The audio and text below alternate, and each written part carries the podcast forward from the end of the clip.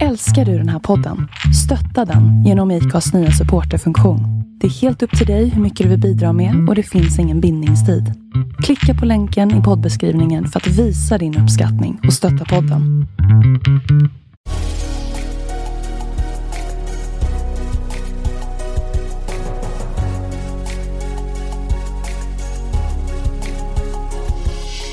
Välkommen till podden Vart är vi på väg? I denna podd intervjuar vi sociala entreprenörer och andra personer som är involverade i ekosystemet kring socialt entreprenörskap. Vi vill ge dig som lyssnare tips och inspiration till hur innovativa idéer och entreprenörskap kan vara lösningen på de samhällsutmaningar som vi står inför. Vi vill även inspirera människor till en livsstil med hållbara vanor och vi vill självklart lyfta fram alla fantastiska sociala entreprenörer i rampljuset.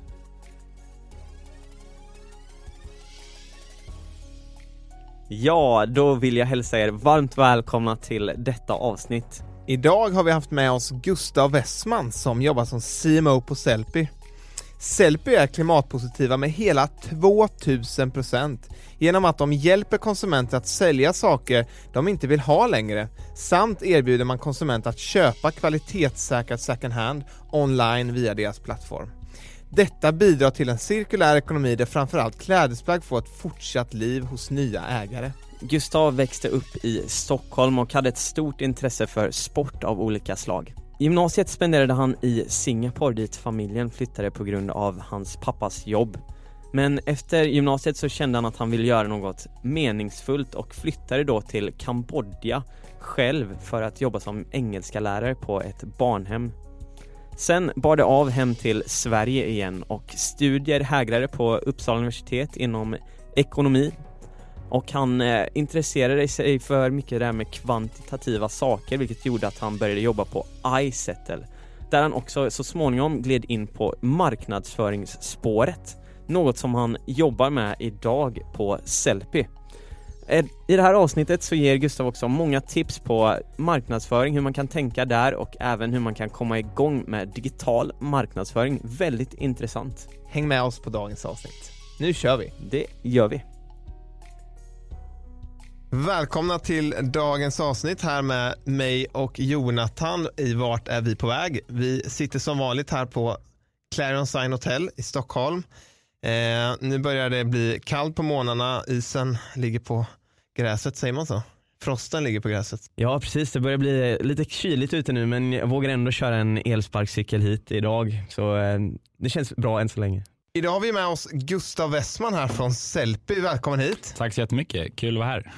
Hur eh, gick det att ta sig hit? Du sa att du fick lite, eh, så här, vad säger man, ofrivillig sovmorgon här idag. Ja, nej, men det, är, det är bara att tacka och ta emot. Det är svårt att hinna ut från Sankt Eriksplan till Frihamnen om man ska vara här 9.30 så det, det är perfekt. Hur eh, ser en typisk dag ut för dig då, Gustav? Eh, nej, men en typisk dag på jobbet. Jag kommer väl in, jag kanske inte är morgonpiggast av alla. Vi har ju ändå liksom ett stort lagerverksamhet så att första man in där är väl där liksom vid sjusnåret och det är inte jag, eh, utan jag kommer väl närmare 8.39 snarare. Eh, och sen så Eftersom att jag jobbar på marknadsföringssidan så handlar det ofta om att stämma av lite hur det, hur det har gått senaste dagen. Det som är fina med just mycket digital marknadsföring är att man kan få feedback verkligen mer eller mindre i realtid. Så att jag sitter och tittar på mina dashboards och ser hur status är, hur vi ligger till. Eh, sen har vi en liten avstämning i, i teamet kvart över nio, en kort, bara stämma av lite vad vi gör, hur det går, kolla läget. Eh, och sen, eh, jag brukar försöka eh, liksom, paketera ihop mina, mina möten så att jag har liksom, försöker hålla dem till vissa dagar så att man betar av de mötena man har på om det är måndagar och onsdagar framförallt kanske. Så att man kan sitta lite mer ostört eh, då framförallt då tisdagar och torsdagar eh, i mitt fall så att jag hinner sitta och jobba lite mer fokuserat med någonting, något eget projekt, eh, vad, det, vad det nu kan vara egentligen. Så att, eh, det är väl en balansgång i alla fall mellan å, å ena sidan att liksom stämma av så att det rullar på i teamet och att det går bra, men även, eh, även hinna, hinna sitta lite, lite själv också och någonstans däremellan beta av liksom inkorgen också. Eh, jag är väl på kontoret kanske till stund efter sex. Brukar väl vara här, liksom sällan jag är hemma senare än sju i alla fall du är här för att eh, prata om Sellpy bland annat eh, och berätta lite kort, vad är Sellpy? Sellpy är ju en eh, säljtjänst för eh, second hand men också Sveriges största e-handel för second hand egentligen. Så att vi hjälper ju dels privatpersoner men även företag att sälja varor som man inte längre vill sälja eller kan sälja själv. Så att mot privatpersoner så handlar det ju då om att man beställer hem en påse från oss. Kostar ingenting. Man packar den med det man vill sälja. Det mesta vi får in är kläder, skor och accessoarer, men man får packa ner vad man vill i påsen så länge det är helt och rent och går att sälja för minst 50 kronor. Eh, sen så sköter ju vi hela försäljningen så vi tittar ju på varorna, vi beskriver dem, vi fotograferar dem, vi värderar dem, kvalitetssäkrar och så sköter liksom hela försäljningsprocessen egentligen. Och sen så på e-handelssidan så är ju Sellpy.se en, en ren vanlig e-handelssajt men skillnaden är att allting vi säljer är eh, second hand. Du är eh, stockholmare låter det som från början. Det är korrekt. Korrekt antaget. Eh, Ja. Vart eh, har du vuxit upp någonstans? Eh, Jag kommer från eh, Danderyd från början, så där är jag född. Bodde mina liksom, första 15 år där. Eh, mamma, pappa, storebror, lilla syster. Eh, mellanbarn, liksom lite, alltid lite, lite högljudd. Eh, synas, höras, man får liksom den uppmärksamhet man inte får, den får man ta istället. Så att, eh, men eh, sen så vid 15 års ålder så flyttade vi utomlands med familjen. Så att, eh, då flyttade vi till Singapore. Så att jag lämnade Sverige efter åttan, gick jag ut i Sverige och sen så fick jag hoppa över en årskurs när jag flyttade dit. Så jag började på gymnasiet egentligen rakt av. Så jag gick en internationell skola eh, och gick egentligen hela gymnasiet sen i, i Singapore eh, också. Så vi flyttade dit eh, genom min pappas jobb egentligen. Eh, så att min pappa jobbade på Electrolux och blev liksom erbjuden en, en position där. Så då flyttade vi dit. Så det var ju superspännande och ganska, ganska annorlunda mot att bo i Danderyd. Och efter Singapore-tiden, vad hände då? Eh, nej så att, eh, direkt liksom efter gymnasiet så uh, först var jag ett halvår och volontärarbetade i Kambodja. Så då jobbade jag som engelska lärare på ett, ett barnhem. Det var väl ganska, jag har väl alltid känt just den här i och med allt eftersom att man har fått en större förståelse för att nej jag, jag är privilegierad och jag har eh, väldigt mycket, liksom, haft väldigt tur i livets lotteri och då vill jag verkligen göra någonting bra av det och då var väl alltid den här känslan av att kunna på något sätt eh, ge tillbaka och göra det ganska konkret eh, funnits där. Så då passade det väldigt, eh, det var otroligt givande och liksom verkligen få jobba med några av världens kanske allra minst privilegierade eh, människor. Eh, så det var väldigt, väldigt nyttigt och det var ju liksom första gången jag inte bodde, bodde hemma, hemma hos mamma och pappa också. Så det är ju en omställning att bo i, i Phnom Penh också, ganska annorlunda. Ehm, och eh, efter Kambodja, vad hände Ja, då? eh, nej men så då, då liksom eh, vände jag väl helt på steken och eh, då var jag från att ha undervisat några av liksom världens allra liksom, fattigaste barn så eh, åkte jag och var skidlärare i, i Verbier. Så det var liksom några av världens allra rikaste, mest privilegierade barn.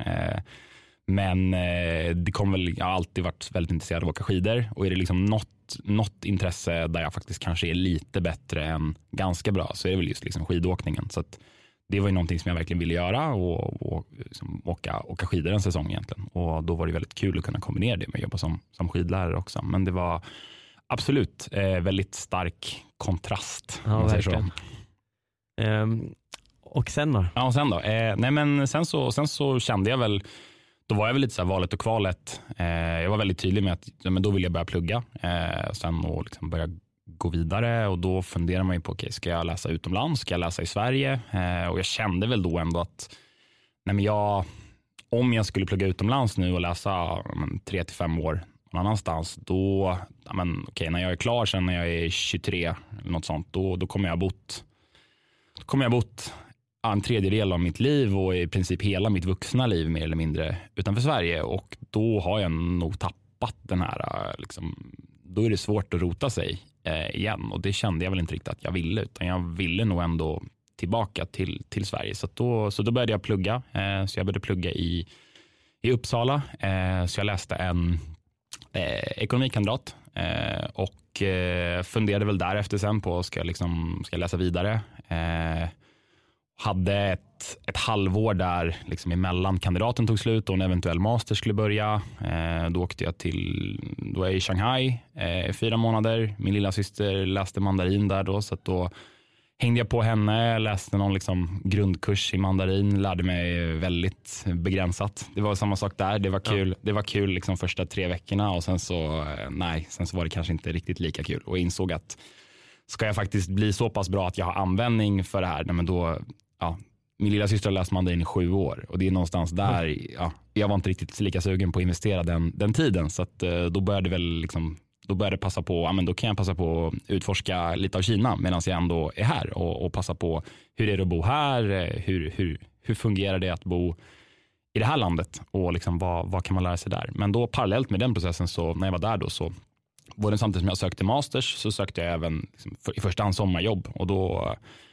Eh, nej men då fick jag ett, ett, ett jobb på, på iSettle. Eh, och det var väl någonting, jag var väldigt intresserad av just, jag har alltid varit intresserad av finans och finansbranschen, eller finans i sig, men har jobbade del, liksom jobbade under studietiden så jobbade jag extra eh, på Erik Penser, liksom fondkommission, ganska gammalt, ganska stelbent, ganska tråkigt. Eh, och så här, jag har alltid känt att finansbranschen, jag gillar finans men kanske inte så jätteintresserad av finansbranschen, det passar inte riktigt mig. Och då var just iSettle då, okay, här kan jag jobba med något som jag tycker är kul, något som jag är intresserad av, fast i en startup-miljö och en rolig miljö. Och det passade mig eh, väldigt bra. Så då, började jag, då började jag jobba där eh, sen och eh, jobbade där i ja, men lite tre år ungefär eh, innan Sellpy kom fram på radarn. När vi kommer in på Sellpy eh, så vill vi såklart höra vad, liksom, hur kom Sellpy till? Vart föddes idén? Ja, nej men, eh, jag var ju faktiskt inte där själv, eh, men eh, från början så idén kom ifrån Mikael som är eh, vd och en av de tre medgrundarna. Han kom hem från, eh, han pluggat i USA, pluggat på Stanford och sen jobbat ett år kvar i USA. Kom tillbaka till eh, liksom, pojkrummet hemma hos mamma och pappa och liksom, du vet, det var grejer överallt. Och nu tänkte han att nu ska jag liksom, ta tag i det här och faktiskt rensa upp och, och göra i ordning här. Eh, och då var det, liksom, han satt väl och började sortera saker i högar. Det var en hög som, nej men det här ska jag försöka sälja. Den andra högen, nej men det här är liksom inte, inte värt någonting, det är bara att slänga. Och den tredje högen, nej men det här får jag väl skänka till välgörenhet på något sätt egentligen. Och tog, började väl med högen som skulle till välgörenhet och åkte iväg till om det var någon, liksom, Myrorna eller kyrkan. Och det var liksom, nej men vi tar inte emot saker här eller du får åka till det här andra stället. Alltså det, var, det var verkligen, bara att skänka saker till välgörenhet var ganska jobbigt i sig. Eh, och sen då den här högen där det faktiskt fanns ett värde. Men här har jag, liksom, jag har en iPad och jag, jag har någonting mer egentligen. Han listade väl sakerna på på Blocket tror jag från början. Eh, och så den här, liksom, den här berömda iPaden då, det var, han ville väl ha 2000 spänn för den. Och så fick han väl ett erbjudande om att, eh, ja, men, okay, jag har inte 2000 spänn, men är det okej okay om du får, men jag kan ge dig du får 1500 och är det okej okay om du får 5 kilo fryst kyckling liksom som residual här för att betala mellanskillnaden. Och då tänkte väl Mikael att alltså, ja, det är nice med kyckling, men här, det är lite svårt att omsätta i praktiken. Så att, eh, men det någonstans då såddes väl ett frö i att så här, det här måste gå att göra på ett bättre sätt. Och jag kan inte vara ensam om att ha det här problemet egentligen. Just med att det i dagsläget är superenkelt att köpa nya saker, jättejobbigt att göra sig av med det man inte längre använder och framförallt om man vill få lite pengar för det också. Det är super, super jobbigt. Eh, så då Eh, slog Mikael, Oskar och Filip, eh, som är de tre medgrundarna, sina kloka huvuden ihop eh, och eh, men tog, liksom, tog, skissade på en första prototyp liksom, till, till Sellpy. Eh, och från början så ja, men de gick, gick väl hem var och en för sig och plockade ihop en påse med grejer eh, som de sen eh, fotade, la ut på Tradera från början och, och sålde egentligen. Eh, och, så, och insåg att men det här det, det funkar. Eh, det går att göra på det här sättet.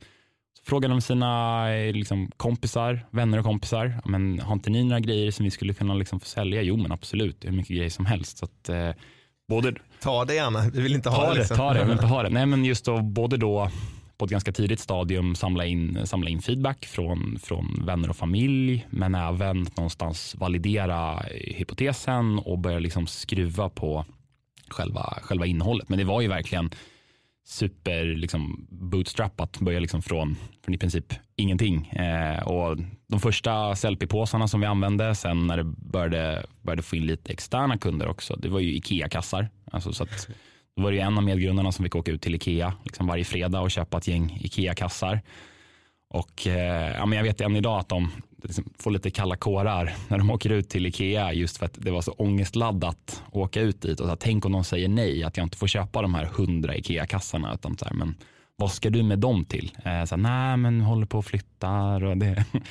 och också att de på Ikea så de måste liksom skanna varje kasse för sig också. Så att när det började bli när det började bli liksom 3, 4, 500 Ikea-kassar per gång, då var det ju det kunde ta en halvtimme i kassan liksom bara för att pip. Så att eh, ja, det är verkligen, apropå det här oglamorösa, det, det var verkligen så det började. Och, och, just det här du nämner, att de var ju verkligen ute och testade idén direkt. Ja. Och det är ju någonting som vi hör återkommande här. Eh, och den eh, hypotesen har vi väl eh, spräckt för många avsnitt sen, men just det här att inte hålla på sin idé för länge och bygga i kammaren, utan ut och testa. Nej, men verkligen. Jag tror att det, det finns nog om jag, om jag tittar på, på andra kompisar som har startat företag i, i kanske i andra länder också så finns det nog någonting, finns nog någon extra handbroms kanske just här i den svenska mentaliteten eller vad man kallar det. Just att det jag gör måste vara perfekt. Eh, det, det måste, liksom, allting måste funka och jag, jag, tror verkligen och vi har verkligen alltid trott på att tejpa ihop någonting eh, och sen testa det så fort som möjligt. Det du har från dag ett kommer ändå aldrig vara den liksom färdiga produkten utan bättre få ut det så fort som möjligt. Det är klart att det ska liksom hålla ihop någonstans men eh, mycket bättre att försöka börja testa så fort som möjligt och kunna validera och förkasta.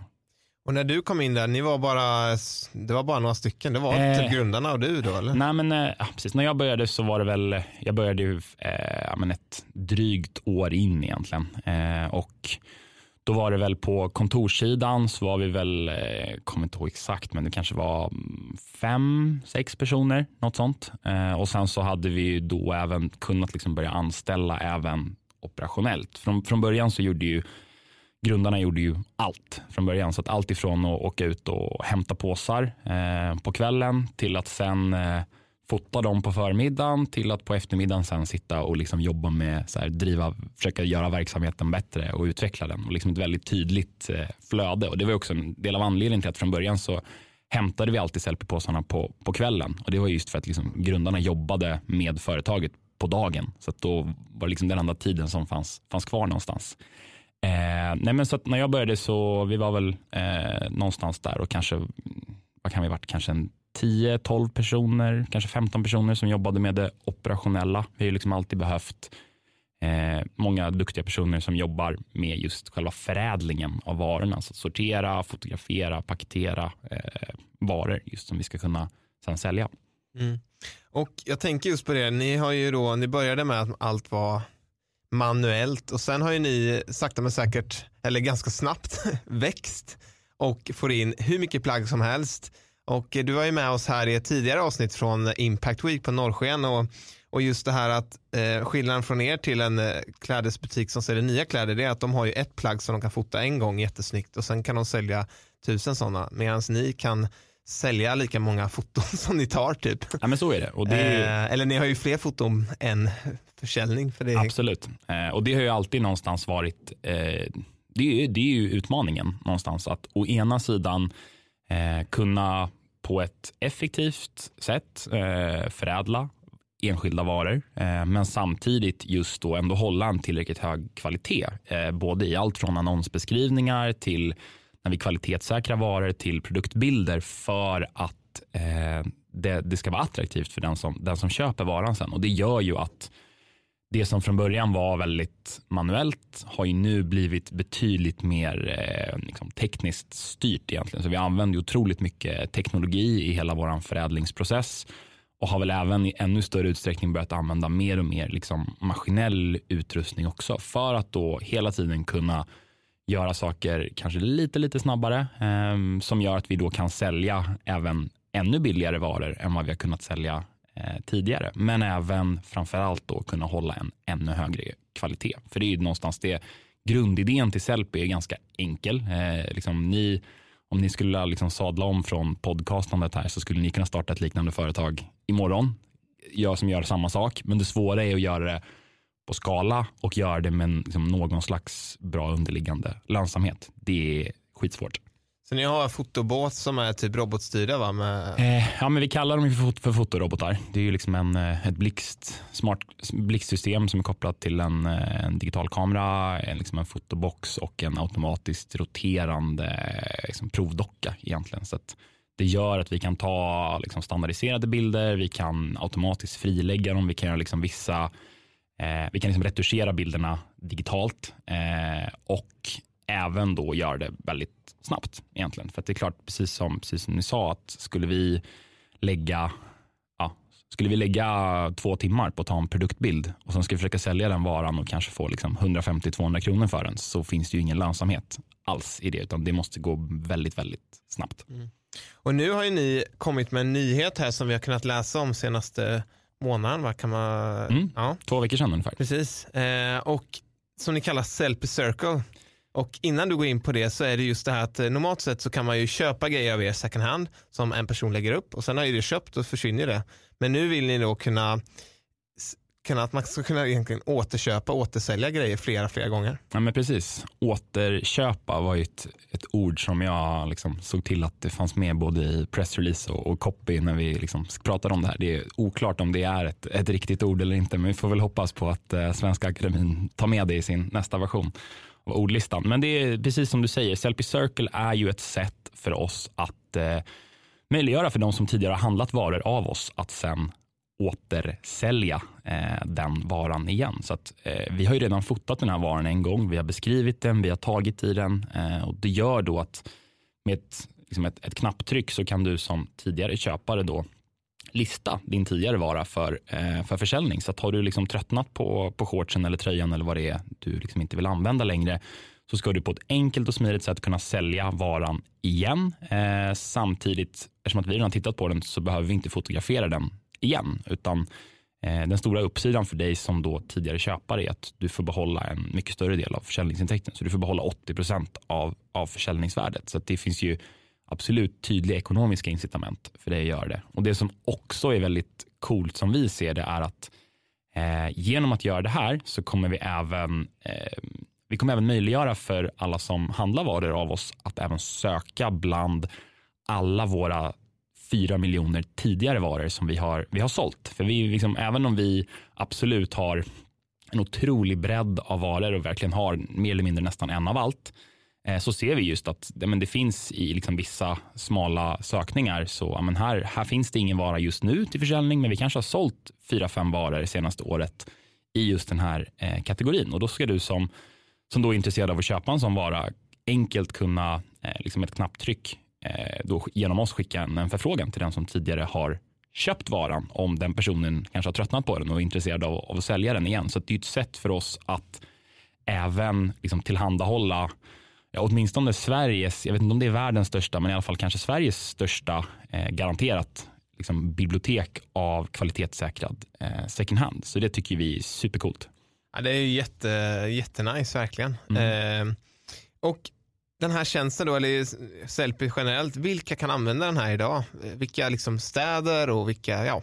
Ja, nej men så att, så att själva säljtjänsten i sig, eh, du kan använda den oavsett vart i Sverige du bor. Eh, bor du i någon av de större städerna så får du hem eh, en påse som vi sen hämtar direkt vid dörren. Eh, och bor du någon annanstans så får du hem en påse som du kan lämna in hos, hos skänker. Så skickas påsen till oss, kostar inte dig någonting eh, heller. Så att i Sverige så kan du sälja med oss oavsett vart du bor, men eh, eftersom att vi ser väl just att, att, när vi kan erbjuda upphämtning, vi tycker att det är en ännu bättre tjänst. Eh, så att vi har ju absolut större koncentration i de, de större städerna också. Eh, men sen och tittar man på själva e-handeln så är ju det, den är ju helt frikopplad från vart du bor i Sverige, utan oavsett vem, vem som helst kan ju, kan ju handla saker av oss egentligen. Och, eh, men men det, är väl, det är väl där vi är just nu eh, och sen så nu håller vi på och jobbar på att ta det här utanför Sverige eh, också. För vi ser väl just problematiken med att folk har för mycket saker hemma och att det även är jobbigt att hitta och köpa kvalitetssäkrad second hand online. det är liksom inte ett Stockholmsproblem eller ett Sverigeproblem utan det är väl kanske ett, ett västvärldsproblem egentligen. Så att, eh, just nu så jobbar vi på att eh, ta Sverige, eh, ta Sellpy utanför Sverige och då är det väl Tyskland som vi tittar på eh, just nu. Den utmaning som ni med Sellpy vill lösa det är just den här cirkulära ekonomin att eh, det inte ska slängas massa kläder eh, och att folk faktiskt ska kunna återanvända och att bomull och allt som vi lägger enorma resurser på ska kunna eh, användas så mycket som möjligt. Eh, du har också tidigare haft ett citat här hur mycket kläder som slängs varje år. Kan du gå in lite på det? Ja, nej, men, eh, liksom, tittar man på klädindustrin globalt sett så är det ju det är väl ungefär 100 miljarder plagg som produceras varje år. Eh, och av dem så hamnar ju 60 procent i antingen på en soptipp eller i en eh, ja, fjärrvärme är väl det man pratar om det i Sverige, att de bränns upp egentligen. Inom 60 procent hamnar där inom 12 månader, eh, vilket är helt absurt. Och då är det 100 miljarder plagg i år, förra året, nästa år också, så det ligger ju bara och tickar. Eh, och tittar man kanske mer liksom, med lite mer Sverige, Sverigeögon, så i Sverige så köper genomsnittssvensken någonstans runt 13 kilo kläder och textilier eh, varje år. Så då ingår ju även handdukar, lakan, den typen av saker.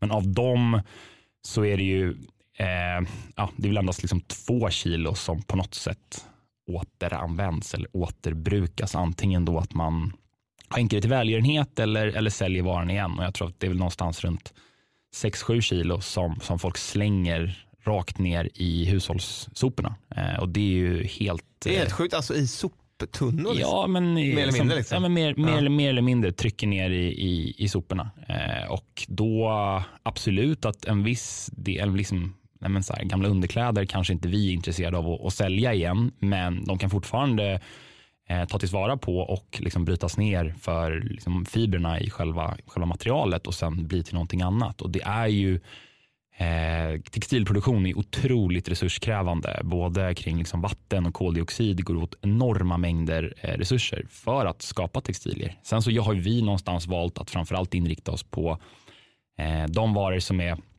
vi är ett säljföretag, vi är en säljtjänst. Eh, så vi försöker framförallt jobba med de varorna som fortfarande är ett bra skick eh, och som är värda att, att sälja igen. Och det är väl framförallt det vi någonstans vill, vill visa då är att som, finns det ett värde i att man kan sälja en vara en gång till eh, så kanske det gör, kanske ger dig ännu mer incitament då som, som konsument att faktiskt köpa lite bättre plagg i ett första skede. Eh, för det är väl det som vi ser ganska mycket att eh, det handlar väldigt mycket om användande egentligen och är det plagg som håller lite högre kvalitet i ett första skede, men då då går de att sälja igen och igen och igen. Då kan de ha en mycket längre livslängd än vad plagg, liksom väldigt billiga plagg som kanske inte har en särskilt hög produktionskvalitet från början. Eh, och Det är väl någonstans det som vi framförallt vill, vill driva till. Vi vill göra det så enkelt som möjligt för folk att använda, återanvända och sen återanvända igen. Eh, så, att vara, så att plagg verkligen används så mycket som det är konstruerat för att kunna användas. Ja, superbra. Och kan ni mäta den här impacten ni är med och bidrar till på eh. några speciella sätt? Har ni några speciella kopior där på era skärmar? Nej, men vi tittar ju på uh, de två liksom konkreta områdena som vi, som vi mäter uh, och tittar på är framförallt koldioxid och, och vatten. Eh, så liksom hur mycket vattenbesparing eh, som det vi tittar på är just då att okay, om man handlar en vara av oss och köper den second hand istället för att man då hade gått och köpt en vara ny. Hur mycket vatten och koldioxidbesparing eh, har man då genom att köpa den här varan? Det vi mäter är ju då hur mycket total liksom, vatten och koldioxid som vi har sparat. Eh, och eh, nej, men, där handlar det ju någonstans kring, kring knappt 7 miljarder liter vatten, vilket är ett helt liksom, absurt eh, belopp. Det är ju lite drygt, eh, ja, motsvarar väl 100 000 svenskars årliga vattenförbrukning. Så det har vi liksom sparat under de här fem åren, så det är ganska mycket. Väldigt mycket. Det är väldigt mycket vatten eh, och det man kan framförallt titta på där också är ju att eh, i Sverige så är inte vatten vatten i sig, det är ju inte en bristvara i de flesta delar av Sverige, men i många av de delar av världen där kläder och textilier produceras så kan det verkligen vara så. Så det finns ju en, det finns ju liksom en social eh, komponent i det här också kring just hållbarhetstänket. Eh, men sen tittar man på koldioxidbiten så är det runt 13 000 ton eh, koldioxid egentligen som vi har, vi har sparat. Och ska man sätta det i perspektiv eh, så är det, motsvarar lite drygt amen, 1300 varv runt jorden i en personbil. egentligen. Bara köra runt, runt, runt egentligen. Så det är också otroligt mycket eh, koldioxid som vi har sparat. Så att när vi tittar på Tittar vi på Sellpy som helhet, ja det går åt liksom resurser för att liksom driva hela maskineriet. Vi, vi använder liksom plast i våra Sellpy-påsar. Den består i och för sig till 80 procent av återvunnen plast, men absolut, det är plast. Vi har transporter när vi hämtar saker. Där försöker vi göra det så hållbart som möjligt. Vi använder oss av i stadsmiljö så använder vi oss av eh, lastcyklar som är eldrivna eh, just för att de är både väldigt effektiva i stadsmiljö men, men det släpper liksom inte ut någonting. Eh, vi har våra första el och liksom gasbilar själva men absolut transporter släpper ut en del. Men tittar vi på liksom att det ska eh, bara, liksom, vi ska ha lamporna på i, våran, i vårat, vårat lager. Eh, men tittar vi på hela vårt avtryck i förhållande till våran impact så är det någonstans runt liksom, ja, vi är klimatpositiva med någonstans runt 2000 procent egentligen. Eh, och då om man, om man ställer det liksom i relation till om man tittar på ett företag som, som anses vara väldigt hållbart, som kommer väldigt högt upp i olika liksom, hållbarhetsmätningar som, som, som Max hamburgare egentligen, som är superduktiga eh, på det de gör. De är ju klimatpositiva med liksom 110 procent. Så att äter du en hamburgare där så eh, planterar de träd för ja, 110 procent av liksom hela utsläppet från Sellpy, vi, vi är klimatpositiva med någonstans runt 2000 procent egentligen. Så det finns, förutom att vi löser ett konsumentproblem eh, och, och även möjliggör, framförallt då kanske för, för människor som eh, kanske inte har råd att köpa eh, riktigt bra klädesplagg, att vi möjliggör för dem att på ett eh, smidigt sätt eh, kunna köpa mer kvalitativa plagg för en lite billigare peng Förutom det och att vi även kan, vi anställer, eh, vi har väldigt många anställda, vi anställer framförallt eh, ungdomar. Eh, så att Sellpy har ju varit ett första jobb för väldigt många människor i Stockholmsområdet. Vi anställer även nyanlända till de positioner som inte kräver svenska som ett, ett första språk.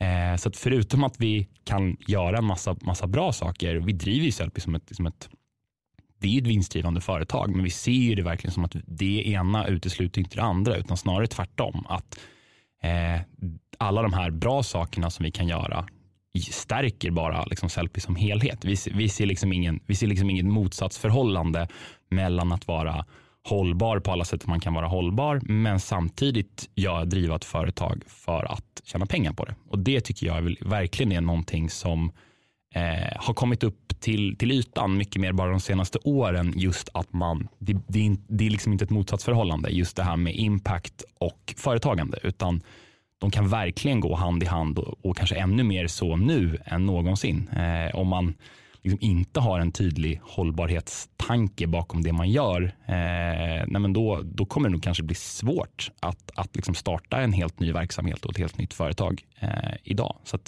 för oss är det superroligt just att eh, hela, hela tjänsten i sig är hållbar. Det handlar, när vi pratar om hållbarhet så handlar inte det om att kompensera för en tjänst som i grunden inte är hållbar, utan snarare tvärtom. Mm. Allt vi gör är hållbart. Sen så vi kommer alltid försöka skruva på saker och ting så att vi använder så lite plast som möjligt, att vi optimerar våra transporter, använder så mycket hållbara drivmedel. Eh, men grund tjänsten i sig är hållbar. Det tycker jag känns fantastiskt och det gör ju också för mig som då jobbar på marknadssidan. Vi ska försöka få mer, fler människor att, att välja och testa och köpa second hand. Eh, det finns liksom inget, samma sak där, det finns inget motsatsförhållande i att, i att driva till eh, konsumtion i det här fallet. Vilket det kanske skulle göra hos en e-handlare som säljer nytt. Det kanske, man inte, det kanske inte känns jättebra i magen alltid. Eh, om man ska få folk att köpa mer och mer och mer. Eh, vi försöker ju snarare få folk att, att använda det de har och när de inte vill använda det längre så skickar de det till oss och sen så kanske de hittar ett nytt plagg second hand eh, från oss istället från de pengarna som de får ut från när de har sålt saker genom oss. Så vi försöker ju snarare få folk att använda det de har och sen så liksom kunna verkligen leva cirkulärt kring sin, kring sin klädkonsumtion. Eh, och vi har ju sett nu i senaste tiden i media att eh, H&M har Eh, gått in och investerat i, i Sellpy och eh, det, det, är också ett bevis på att de tror verkligen på ert företag eh, och skapar förutsättningar för expansion också. Hur eh, ser ni på eh, Sellpy om tre år? Vad vill ni åstadkomma och eh, vad tror du att ni kommer vara då? Eh, nej men, eh, tittar man lite fram i, i spåkulan, eh, tre år är en väldigt lång, lång tid. Eh, vi gör väl inte så långa planer i dagsläget, men eh, Eh, det handlar ju framförallt nu om att ta det här konceptet eh, utanför Sverige också. Att försöka, eh, försöka expandera. och då är det ju framförallt, eftersom att vi är ganska logistiktunga, så nej, vi kanske inte kommer sätta upp liksom, sätta upp det här på andra sidan, andra sidan jorden initialt, utan vi kommer hålla oss troligtvis någonstans i närområdet. Men samtidigt som man liksom börjar titta, titta utanför Sveriges gränser så handlar det ju fortfarande om att fortfarande liksom verkligen fokusera på, på kundnyttan även, även här eh, lokalt. Så vi kommer ju fortsätta hela tiden att utveckla liksom grundkonceptet. Eh, sen så är det inte lika vanligt än så länge för folk att köpa second hand eh, online. Och Det är väl många som kanske ser på oss fortfarande som ja, just det, Sellpy, det är den där påsen, eh, just det, man skickar in den och så kan man sälja saker. Vi försöker ju verkligen eh, lyfta oss både då som en säljtjänst men sen också som en, en e-handel eh, för second hand och där vi tror att ska vi få gemene man att testa och sälja second hand, då behöver vi kunna tillhandahålla en köpupplevelse som är så lik som möjligt som det är att, att köpa nytt online idag. Så att, och det är väl verkligen det som vi har jobbat ganska mycket med eh, senaste, senaste tiden för att just låta, liksom, få människor som i dagsläget inte väljer att handla second hand, få dem att, att testa second hand. Så det är väl framförallt det området tror jag som vi kommer fortsätta jobba med. Just hela köpupplevelsen, men sen även på liksom expansionssidan. Det är väl det som ligger närmast i pipen nu. Vad är dina takes på eh, Eh, socialt entreprenörskap eller impact, vad man nu vill kalla det. Vad är det för dig? Eh, jag tycker att det är ett otroligt viktigt område och just, just det, känns, det känns liksom som eh, men om, man, om, man, om man tittar lite tillbaka i tiden, man har pratat liksom om, om bistånd eller hur kan man hjälpa andra människor i andra delar av världen och nej, bara liksom ge pengar rakt av. Men jag, jag tror verkligen på just den här idén om att kombinera, försöka få lite bättre hävstång i, i effekten. Att försöka faktiskt kombinera det som många människor är duktiga på och driva företag och skapa nya idéer. Eh, men ändå göra det, kanske inte nödvändigtvis i en ren vinstdrivande form, men även att man faktiskt på olika sätt börjar eh, mäta andra typer av värden. Det tycker jag är, liksom är fantastiskt, eh, fantastiskt roligt att se just att man kan idag i en större utsträckning även eh, driva ett företag som, som gör någonting gott förutom liksom att bara göra aktieägare eh, glada egentligen. Så det tycker jag är ett väldigt häftigt eh, område och för mig så känns det som att det är, det är liksom den nya typen av man kanske inte ska kalla det för välgörenhetsarbete, men, men just att, att man, att man eh, istället för att man kanske startar, startar liksom en ren välgörenhetsstiftelse som samlar in pengar så kan man titta på, ja, men, vi, vi stod ju på Norrsken eh, för några veckor sedan också. De är väl ett fantastiskt exempel på just eh, den typen av idé. Just att man kan försöka kombinera eh, entreprenörskap med att göra någonting gott för någon annan också än bara sig själv. Det tycker jag är fantastiskt. Är det några andra så här samhällsutmaningar som är viktiga för dig? Jag tycker att eh, liksom, integrationsfrågan är superviktig. Det är liksom lätt att man pratar om, eh, fokuserar väldigt mycket på eh, invandring, hur många ska komma hit, liksom, hur många ska vi släppa in över gränsen? Men sen eh, så häng, tappar man lite, jag tycker frågan tappas lite där, därefter egentligen. Vad, vad händer med dem som, som har kommit hit? Eh, och liksom hur, hur ser vi till att vi liksom integrerar dem på ett bra sätt i det svenska samhället egentligen? Och det är väl någonting som, som jag tycker är personligen väldigt intressant och då känns det just extra bra i magen just att vi, eh, men vi har många nyanlända som kan liksom jobba hos oss, att vi kan tillhandahålla den typen av enkla jobb som, som kan, liksom, ja okej det finns, det finns arbetslöshet i Sverige men den är framförallt inom ganska högkompetensyrken ofta. Eh, just den här typen av enkla första jobb eh, finns inte på samma sätt och, och skapas inte på, på det sättet. Utan, och då är det väldigt roligt för oss att vi kan vara med och hjälpa till och, och liksom skapa den typen av arbetstillfällen. Vad är det som driver dig att ändå jobba med det här? Att eh, ni skapar eh, arbetstillfällen för nyanlända, ni jobbar med att eh, på någonstans försöka lösa klimatutmaningen. vad, är, vad är din drivkraft med att göra det här? Det är 10 000 kronors frågan. Det är, nej men det är klart att det finns någonstans ju närmare, när du jobbar med ett, ett, liksom ett, jobbar på ett företag och verkligen, verkligen bygger upp ett företag från grunden, så det blir ju någonstans det blir ju din bebis. Eh, det är ju även om som, de tre medgrundarna så blir det ju liksom ett barn. För mig blir det ju ett, liksom en gudson. Eller, ja. ja. nej men, det, men, men det är ju verkligen någonting som man genuint bryr sig om och, och tänker på. Och det, eh, jag känner ju någonstans eh, liksom både det kittlar ju lite att se så här, hur, hur, långt, hur långt kan vi ta det här? Vad, vad, vad kan vi göra med det? Eh, samtidigt som man känner ju också att man vet ju hur svårt det är att driva företag, starta företag. Även om du har liksom världens bästa team och världens bästa idé så kanske bara tajmingen är fel eh, och då går det liksom ändå inte. Känner väl någonstans att vi har liksom verkligen som ett godståg som verkligen börjar få upp farten eh, och då, då vill man ju se någonstans hur långt, hur långt, hur långt kan vi ta det här och, och framför allt just att vi känner att problemet som vi adresserar, det konsumentproblemet, eh, det är ju någonting som verkligen skulle Eh, göra nytta för så himla många människor. Eh, och den just känslan att, att liksom jag med min tid och vi med våran tid på Sellpy, den, det vi investerar, verkligen kan vara så många människor eh, till gagn. Eh, det känns otroligt bra och det är någonting, liksom, det blir väldigt starkt, just det här liksom whyet, att varför vi gör det. Mm. Och du var inne här och sa att det var en 10 000 kronors fråga. Vi har ju också den här andra frågan som, som vi brukar ställa och det är det här med vad du tror om världen om tio år. 100 000 kronors fråga. Du är lite inne på det här, ni är med och driver en, liksom en förändring genom det ni gör. En, en, oavsett om man har ett företag som växer snabbt så är det en långsam förändring i det stora hela.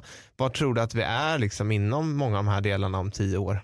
Eh, nej men det, det område som vi jobbar närmast det är väl just liksom kläder, den typen av konsumtionssidan och där handlar det väldigt mycket, tror jag, det som man kommer se både i närtid men även lite längre fram, att det kommer vara, det kommer vara självklart för alla företag som jobbar med konsumtion att eh, kunna erbjuda olika sätt att liksom, ta tillvara på en, en, en, produkt efter att den har liksom sålts en första gång. Om det betyder att man jobbar med upcycling som är det vi håller på med eller om man jobbar med uthyrning eller om man jobbar med, eh, alltså är det varor som inte kan liksom återbrukas, nej men då tror jag att det kommer vara det kommer vara glasklart för dig som konsument när du köper en vara. Precis så på samma sätt som man går på liksom, en mataffär så har man jämförelsepriser. Så kommer du säkert, det kommer säkert finnas någon liksom score på varje vara.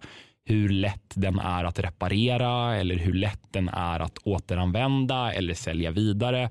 Jag tror att den typen av konsumentmakt, framförallt då i ett land som Sverige där man har ett väldigt liksom, starkt eh, konsumentskydd och även mycket rättigheter som konsument just. Eh, och även inom Europeiska unionen så tror jag att den typen av initiativ, för, jag tror verkligen att det är från konsumentsidan som den här typen av förändring eh, kommer att drivas. Det, det är liksom, tittar man lite längre bak i tiden, men okej, vad var det för frågor som liksom klädindustrin jobbade med då, ja, men då var det, liksom, det kunde vara arbetsförhållanden i fabriker, det var liksom barnarbete och det ena med det fjärde. Eh, och då, det drevs ju väldigt hårt från just konsumentsidan att liksom bojkotta olika typer av företag som inte, som inte gjorde saker på ett hållbart sätt. Och det kommer vara samma sak tror jag, just om man pratar mer om den eh, hållbarheten ur ett eh, miljöperspektiv. Just att men om du inte jobbar verkligen dag och natt med att försöka eh, försöka åstadkomma det du gör på ett så hållbart sätt som möjligt så kommer du nog inte finnas kvar om tio år. Det tror jag inte. Vad är dina tips för att lyckas kommunicera sin idé och bygga ett eh, varumärke?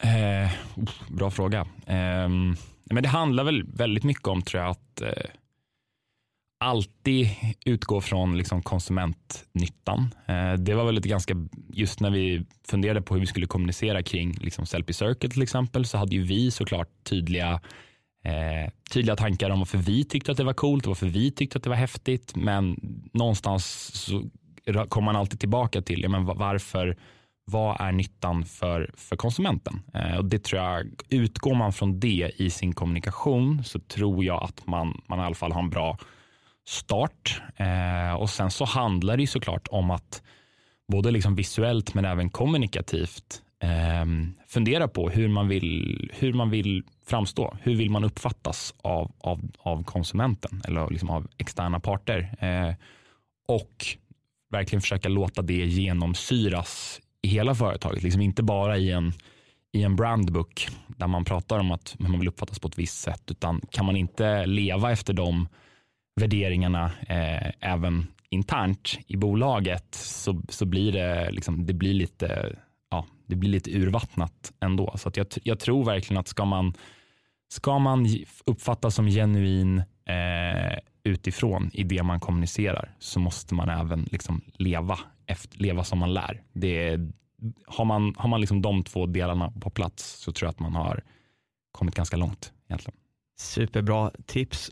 Och om man är i startgroparna med en digital affärsidé på något sätt, kanske en e-handel och men inte har så mycket kunskap inom just digital marknadsföring. Ja. Har du några tips för att antingen lära sig eller om du kan redan här och nu ge några bra tips?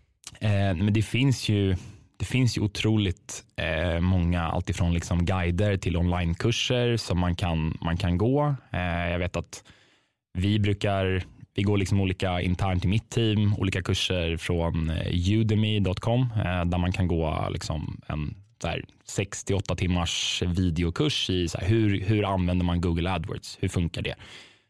Jag tror den kostar typ, så här, typ 10 euro eller något sånt. Så det är väldigt låg tröskel och har varit liksom, bra, liksom ett, konst, liksom ett konkret värde. Så det finns ju just kring digital marknadsföring väldigt mycket eh, online som man kan lära sig av och liksom utgå ifrån egentligen. Och sen så finns det ju såklart eh, har man möjlighet att, att ha någon i sitt nätverk som man kan liksom, ta en lunch med och ställa lite frågor och, och kanske få lite hjälp av initialt eh, så är det jättevärdefullt. Och det var ju, för mig var ju det väldigt en nyckel för mig i ett tidigt stadie just när jag kanske inte hade så mycket av detaljkunskapen inom vissa liksom, specifika områden. Eh, men allt, allt ifrån att lära sig vad alla förkortningar betyder och, eh, till, men till att faktiskt förstå hur man ska tänka kring när man sätter upp liksom ett, ett Facebook-annonskonto. Vad är viktigt? Vad, vad, borde man, vad borde man fundera på? Så att försöka liksom samla in information både digitalt men även kanske i det nätverket man har. Det tror jag är en, en bra, bra startpunkt